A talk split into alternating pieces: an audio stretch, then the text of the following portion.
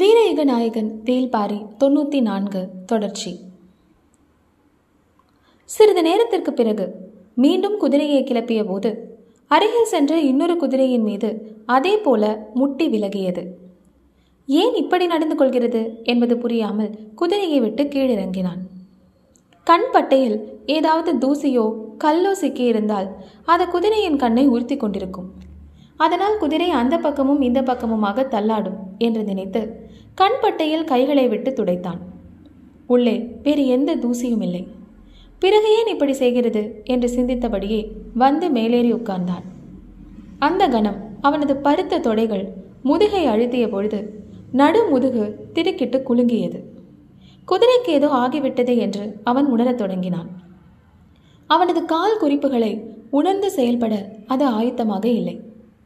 உணர்வுகளை இழந்ததைப் போல் ஆகிவிட்டது என்று தெரிந்ததும் சட்டென்று மேலிருந்து கீழிறங்கினான். கட்டுப்பாடுகளை இழந்த குதிரையின் மீது உட்காருவது மரணத்தை அழைத்துக் கொள்வதற்கு சமம். இனி அது எப்படி நடந்து கொள்ளும் என்று தெரியாது.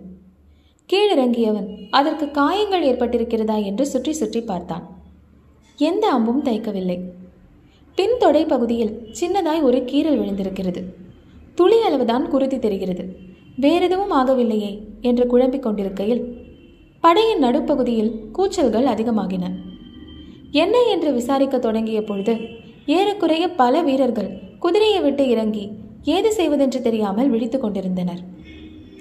நிலைமை கட்டுமீறுவதற்குள் எதிரிகளின் தாக்குதலிலிருந்து குதிரைப்படையை காக்க வேண்டும் என்பதால்தான் தலைமை தளபதியை வரவழைக்க நீல் சங்கை ஊதச் சொன்னான் முருமன்கொடி சங்கொலியை கேட்டு விரைந்து வந்தான் கருங்கைவாணன்.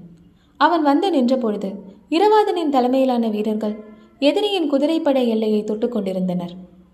ஓங்கலத்தின் வேலை முடியும் தருவாயில் இருந்தது பரம்பின் குரல் ஒலிக்கும்.